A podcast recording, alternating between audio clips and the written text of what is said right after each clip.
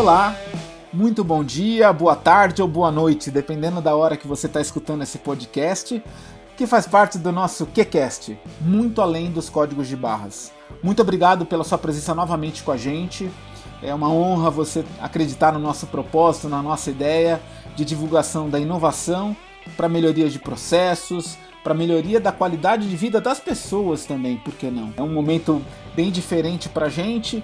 A gente está passando por uma final de pandemia já aqui, estamos em dezembro, onde muitos processos já estão se ajustando, é, porém muitos novos negócios se abriram também do ponto de vista de processo, de oportunidade e, e, e por que não a gente aproveitar isso para o nosso próprio negócio? E esse é o nosso objetivo principal. Eu sou o Luiz Eng, tenho aí a grande responsabilidade de bater um papo aí com o nosso hall de grandes inovadores, é, de incentivadores da inovação.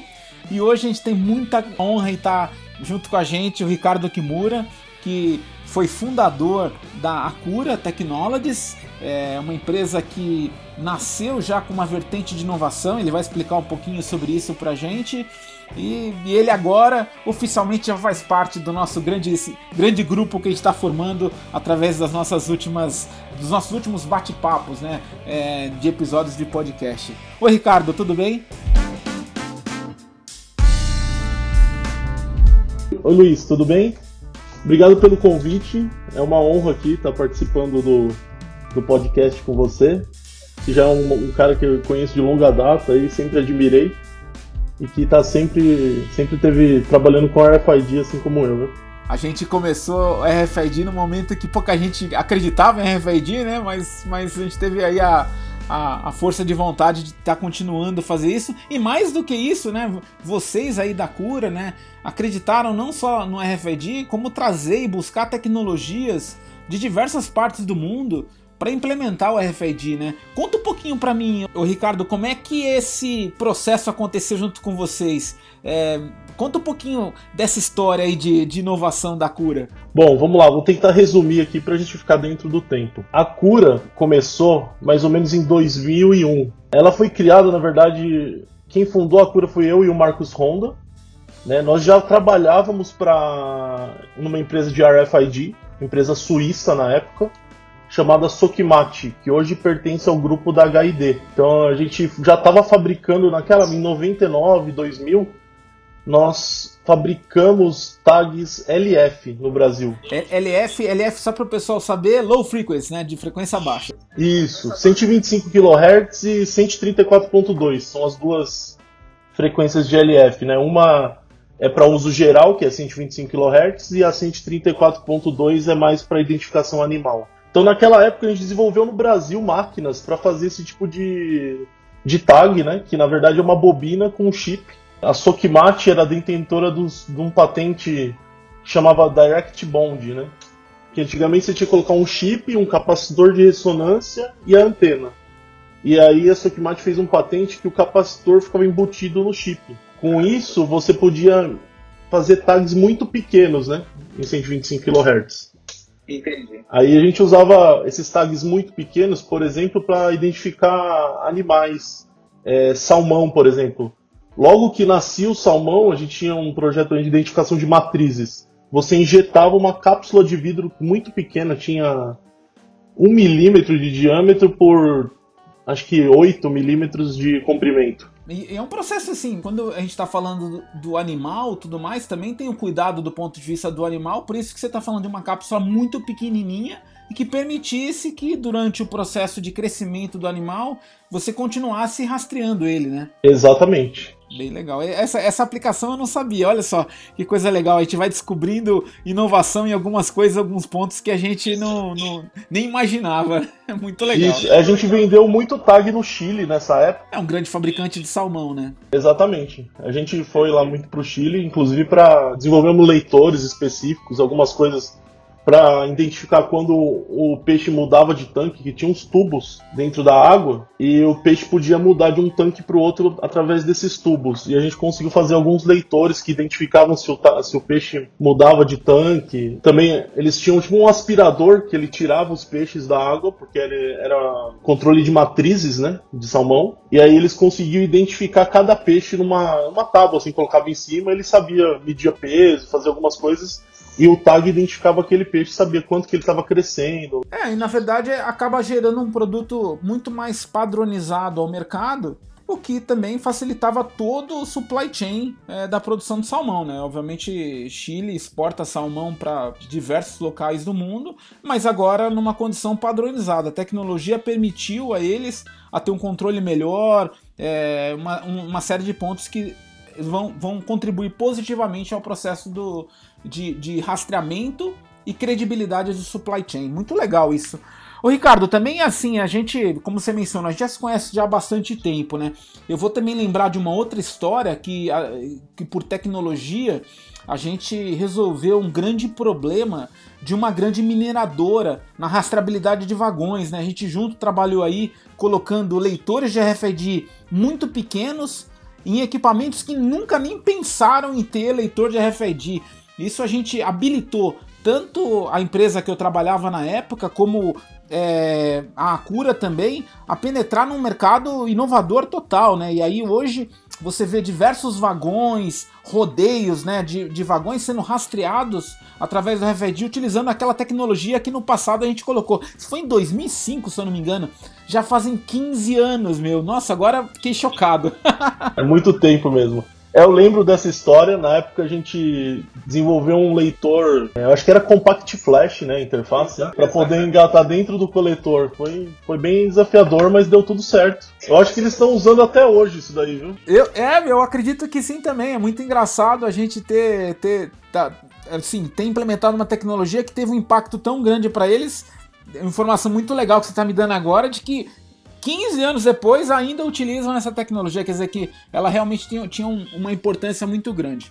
Mas maravilha, o Ricardo, e assim, quando a gente pensa de inovação junto com a cura, obviamente RFID é o que vem no primeiro número, né? Se você for ver, acho que talvez mais de 90% dos processos que vocês fazem hoje estão ligados a RFID. Sei que nesse processo atual de pandemia, vocês também inseriram o controle facial e outras tecnologias que vocês colocaram no mercado de maneira bem, com bastante sucesso, bem, bem interessante. É, mas aí eu queria te fazer uma pergunta, o Ricardo. Conta pra gente alguns casos de tecnologia, a gente citou dois aqui, que você tenha passado, que tenha tido tanto impacto positivo na adoção da tecnologia, só para os clientes desmistificarem um pouco que às vezes a adoção de tecnologia é uma coisa complicada, difícil de trazer retorno. Conta pra gente alguns exemplos é, pra, pra gente, pra gente se motivar cada vez mais em acreditar na tecnologia como elemento de impulsionar os negócios. Claro, Luiz. Ah, vou contar algumas coisas inovadoras aí que foram feitas no passado e até hoje, né? A gente vem fazendo. Por exemplo, armários e geladeiras inteligentes, né? Uhum. Então a gente tem um parceiro, por exemplo, que ele atua na área médica e ele vende equipamentos médicos muito caros e remédios também oncológicos muito caros. Esse tipo de equipamento, é, normalmente você faz um comodato com o hospital e você fatura quando você descobrir que foi usado aquele equipamento, tá? Uhum. Então ele tinha um problema de saber quando que o pessoal usou o equipamento para ele poder faturar efetivamente esse equipamento. Manualmente era muito complicado, até para fazer controle de estoque, saber o que, que ele precisava comprar, isso daí é tudo importado, e era uma loucura. Né? O que, que foi feito? Foi feito um armário inteligente, que é um armário com leitores RFID, internet, então uma tela touch ali que a pessoa pode um controle de acesso também por biometria e a geladeira da mesma forma. Então, se você vai fazer uma cirurgia e precisa de um equipamento específico, a pessoa vai lá, coloca o dedo, avisa que ele vai, o armário abre. Aí ele retira os equipamentos que ele vai precisar e fecha o armário. Quando ele fecha, faz um inventário e ele sabe que aqueles equipamentos estão na mão de tal pessoa, de tal médico, por exemplo. Ele vai faz a cirurgia, às vezes ele leva mais de uma opção, porque ele não sabe até abrir, aí ele devolve o que ele não utilizar. E aí o que ficou fora, eles já emitem a fatura e enviam para o hospital. Entendi. Quer dizer então que quando você pensa do ponto de vista do hospital, ele não carregou a compra daqueles remédios que são tão caros sem ter sabendo ainda aonde que vai ser utilizado. Ele acaba é, recebendo a fatura, fazendo o processo de compra daquele remédio específico tão caro apenas quando ele acaba utilizando ele naquele momento. Quer dizer, e, e, também tem a questão, imagino, de segurança, né? Porque são remédios tão caros assim, certamente devem ter questões de, de assuntos não tão legais, né? Como roubo, esse tipo de coisa, e o, o, armário acaba protegendo um pouquinho, né? Exatamente, não. Segurança hoje é total, que eles podem responsabilizar, que são as pessoas que abrem o armário, estão responsáveis naquele momento pelo, pelo que ela está retirando, né? Então não tem problema de segurança mais. Esses armários ficam na internet, então o fabricante lá sabe em tempo real o que está acontecendo, se ele precisa repor estoque, ou se ele precisa fazer, emitir as faturas. E para o hospital, o melhor dos mundos, que ele sempre tem aquilo ali à disposição e só vai pagar quando ele utilizar. Ah, muito, muito legal. E eu vou, putz, eu vou aproveitar essa onda sua aí. Acabei de. Eu, eu tinha perguntado para você alguns exemplos, mas agora você me motivou para uma outra coisa. A gente tá fazendo junto, né, é, Ricardo, um trabalho que, putz, eu tô muito orgulhoso e muito motivado de trabalhar, que é a questão da geladeira inteligente voltada para alimentação, né? Quando a gente pensa que hoje, infelizmente, uma série de restaurantes é, não vão ter condição de sobreviver porque pô, foi uma, uma época bastante difícil. E você pensa que existe a necessidade de uma comida rápida, de, de algo com menos atrito para o funcionário é, é, comprar, adquirir, sem grandes transtornos, a gente pensou numa solução junto, né, Ricardo? É, e na verdade tem até um outro parceiro junto com a gente, é, o Adriano e o Pedro. Aí, e aí no momento certo a gente vai fazer a divulgação correta aí, é, Quebec, a Cura e, e a empresa deles, né? A gente pensou numa geladeira inteligente voltada à alimentação e ela está funcionando perfeitamente aonde não tem atrito nenhum. Simplesmente a pessoa vai lá, abre a porta da geladeira, tira o produto, fecha a porta da geladeira e já vem automaticamente no sistema de cobrança dele, que, que ele já tinha previamente cadastrado o cartão de crédito dele, o que ele retirou. Pô, isso é um processo que vai modificar muito o que a gente chama de, de fast food, mas não aquele fast food de, de, comidas rápidas na rua aí, de, que a gente conhece, não vou citar nenhum nome, mas é, é, é, é do cara que tá trabalhando, precisa se alimentar, voltar para uma reunião, às vezes está sem tempo, não tem nenhum restaurante perto, pode ajudar. O que, que você acha dessa tecnologia da gente, hein, Ricardo? Ah, eu também fiquei muito feliz da gente ter trabalhado nisso, desenvolvimento desse dessa geladeira. Eu acho que a experiência de compra, como você disse, é, é fantástica, com o menor atrito possível, né? É super simples de fazer a compra. Então, pro, que é o que o usuário espera, né? O usuário quer que seja fácil, né? De fazer as coisas, né? A gente tem que facilitar a vida do, do usuário e isso daí é uma coisa que a gente está fazendo e isso daí deve ter muito sucesso no futuro. Já está começando, né? Já está começando a ter bastante sucesso. Tá, já está começando, assim, é, é, é, talvez assim, é, a gente vai ter uma surpresa rápida do, da velocidade de adoção. Acho que é uma coisa que é, tá, tá bem legal para nossa ideia inicial do processo. Ah, muito show. Ricardo, é, é, assim, legal, acho que a gente comentou dois cases bem interessantes é, que estão utilizando o RFID. Eu queria um pouquinho da sua opinião, conhecendo a tecnologia como um todo. Você acredita que já está maduro o RFID para utilização no varejo, supply chain, é, logística, até na, na, vida do dia a dia. Quem gosta de corrida, eu sou um, um ávido esportista aí, é, acabo fazendo às vezes uma prova de corrida, de triatlon, vejo que em todas as provas da gente já estão utilizando tecnologia de RFID e eu nunca vi uma contabilidade errada de um tempo meu. Isso envolve água, envolve gente que eram grandes ofensores da tecnologia do ponto de vista de inabilitar. Você acredita na evolução da tecnologia que nós já estamos num, num ponto maduro que pode dar conforto para os clientes em adotar esse tipo de tecnologia? Sim, hoje sim, Luiz.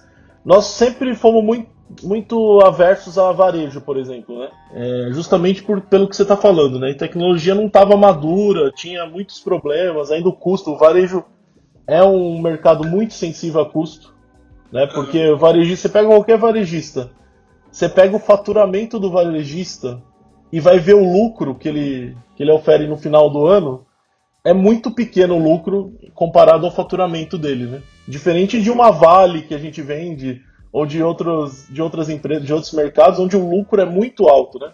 Então você pegar a Vale, faturar 10 bilhões, o lucro dela é, sei lá, 8 bilhões, né? É muito lucro, né? É, é só lucro quase, é só tirar dinheiro ali da terra. Agora, num varejista, se faturar 10 bilhões, o lucro dele vai ser da ordem de milhões, com certeza, não vai ser bilhão, né? É, é a, a, a, lucratividade dele está no detalhe operacional e são coisas muito pequenas. A margem de lucro do varejista é muito pequena. Ele tem que ter o produto certo na ponta, entregar e reabastecer o mais rápido possível, porque senão ele não vai atingir nada de lucratividade. Ele vai trabalhar no prejuízo. Isso é uma coisa bem forte. Exatamente. É, só que hoje, é, tanto os, os chips, os tags, né, estão muito baratos, como os leitores evoluíram muito na sua capacidade de leitura, de, de conseguir realizar um, uma leitura mesmo em situações muito adversas, né? Então, com tudo isso, é, já se justifica a aplicação no varejo. Você pode ver que se você pegar as cinco maiores redes varejistas do Brasil, é, todas elas têm projeto de RFID. Ah, não. É, eu realmente e acho que tá, na mídia aí tá saindo bastante. A gente pega a Van tá com projeto da RFID, a Lojas Renner, a Centauro, Riachuelo, pô, grandes varejistas, Magazine Luiza, todo mundo acredita no RFID como um habilitador hoje, né? É, de processo. acho que é muito legal. E eu vou citar aí, eu vou aproveitar. A gente, a gente, nessa conversa, eu sou um cara às vezes falo muito, muito maluco, às vezes vai, vai mudando de assunto, mas eu, vou, eu não vou deixar de citar nesse bate-papo da gente um outro ponto muito legal do RFID que nós, como brasileiros, temos que nos orgulhar muito. A tecnologia de RFID utilizada nos veículos para pedágio, estacionamento, que é, as empresas utilizam a Veloy, a tag lá com C6, Connect Car, sem parar utiliza, ela utiliza um tag, um label né, de RFID padrão, porém é, é a tecnologia mais avançada em termos de segurança do mundo inteiro. Nós não estamos falando América Latina aqui, Brasil, que às vezes tem diversos desafios, é, acabou criando um sistema de que o carro, no momento que é feita a leitura, não existe possibilidade nenhuma de clonagem, porque tem senha, tem senha principal, contrassenha, tem uma, uma série de pontos que permitem ser extremamente seguros. E a gente tem visto essa tecnologia difundir e a cura certamente está muito presente tanto em shopping centers, em rodovias. Eu vejo as antenas de vocês. Eu tenho bastante orgulho desse processo, trabalhei muito por ele no passado, é, por volta de 2012, no início dessa tecnologia, né? É, a gente trabalhou para habilitar e, e vinha ao mercado, mas hoje ela está madura, segura e é benchmark para o resto do mundo. O que, que, você acha sobre isso, Ricardo? Você concorda ou você está achando que eu estou muito é, é, exasperado? Não, concordo, concordo. Isso daí é um motivo de orgulho, para o Brasil. Essa iniciativa de, de ter um. de criar um padrão, na verdade, né? O padrão é exclusivo do Brasil. Existe já hoje o Gen 2 V2 com criptografia, que é algo muito próximo, mas o padrão para o artefato, né, que é o uhum. que é o tipo que é o que foi criado aí pela a pedido da Artesp, é um definitivamente um padrão que deu muito certo, né? E ele é muito confiável também, né? A gente está competindo hoje já de igual para igual com o 5.8 GB, né? Que é uma tecnologia muito mais cara, né? Ah, a comparação era, era tipo 40, 50 dólares um tag de 5.8 GHz versus agora, sei lá, dólar, um dólar, ou às vezes até menos. Eu, eu nem sei o, quanto é que tá o preço hoje do tag, mas assim, é irracional a diferença, só que agregando uma segurança muito alta, né? E além de tudo, isso, a tecnologia, a segurança na tecnologia habilitou a possibilidade de outras aplicações além do pedágio, né? Então tá, é praticamente um meio de pagamento como o seu cartão hoje em dia, né? Você consegue pagar ah, eu, eu, inclusive, você tá, você tá mencionando isso, Banco C6, né? Através da, da Green Pass, da Tag, é, é, indicou como um meio de pagamento. Eu via Veloy no mesmo movimento, já, já fazendo isso no passado, é, isso já é uma realidade. Inclusive, até não relacionado ao QCast e tudo mais, também estou envolvido num processo da criação de uma empresa, a Easy Access, que tem justamente como objetivo principal melhorar a qualidade do serviço prestado em shopping centers, estabelecimentos comerciais, através do compartilhamento entre todos esses, esses operadores de meios de pagamento. Isso também é uma coisa que, que tem um futuro bem interessante pela frente. Com certeza, Luiz. Com certeza. É. Hoje, hoje você consegue pagar já gasolina, né? drive-thrus em geral, diversos, diversos tipos de drive-thru. Então tá cada vez mais fácil, né? A pessoa vai num drive-thru, não precisa ficar esticando o braço lá pra, pra enfiar o cartão, colocar senha, né? É muito mais cômodo, né? É aquilo que a gente estava falando da geladeira. Tá? Mesmo conceito de ter uma experiência de compra com menos atrito possível. Com menos atrito, acho que é perfeito. Bom, Ricardo, a gente poderia passar a manhã toda conversando aqui, né? No momento que a gente está gravando, não sei que momento que o pessoal vai escutar, mas a gente tem um comprometimento com o nosso ouvinte de ser um podcast curto, que dê para ele escutar num, num café, num, numa ida ao trabalho, num momento é, mais tranquilo dele, né? E, e aí a gente cobriu hoje nesse nosso podcast justamente a adoção da tecnologia da RFID, algumas aplicações que dão impacto direto em processos.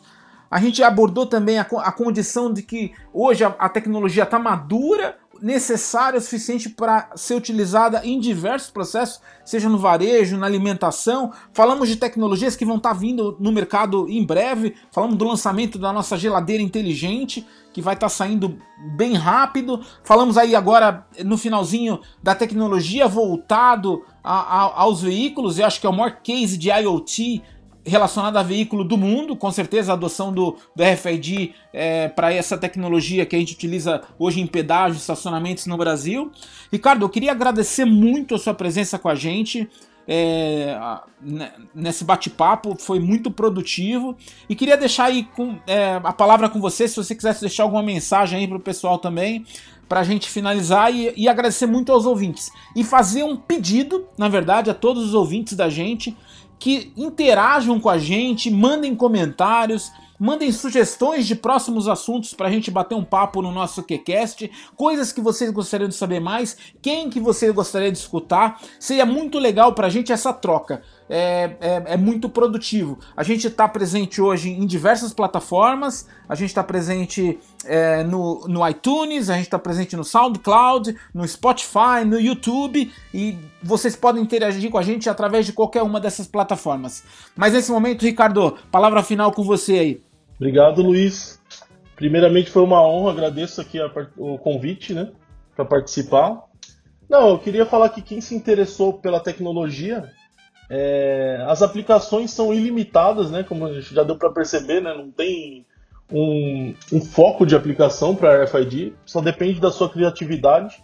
E quem quiser conhecer um pouco mais, tem bastante cases lá no site da Acura, né? www.acura.com.br. Se quiser conhecer um pouco mais.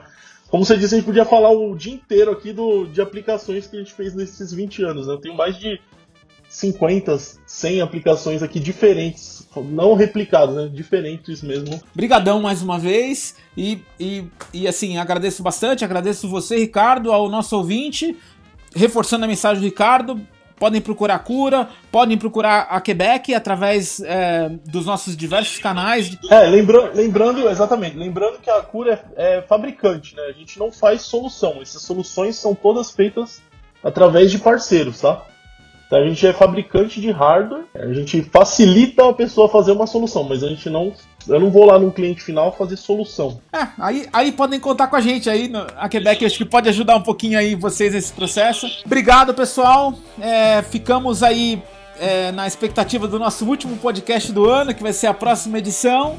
E aguardo vocês por lá para a gente fazer um resumo do que a gente falou, novas tendências e bater sempre um papo sobre tecnologia, um papo gostoso, descontraído. Tenham um bom dia, boa tarde ou boa noite. Um abraço.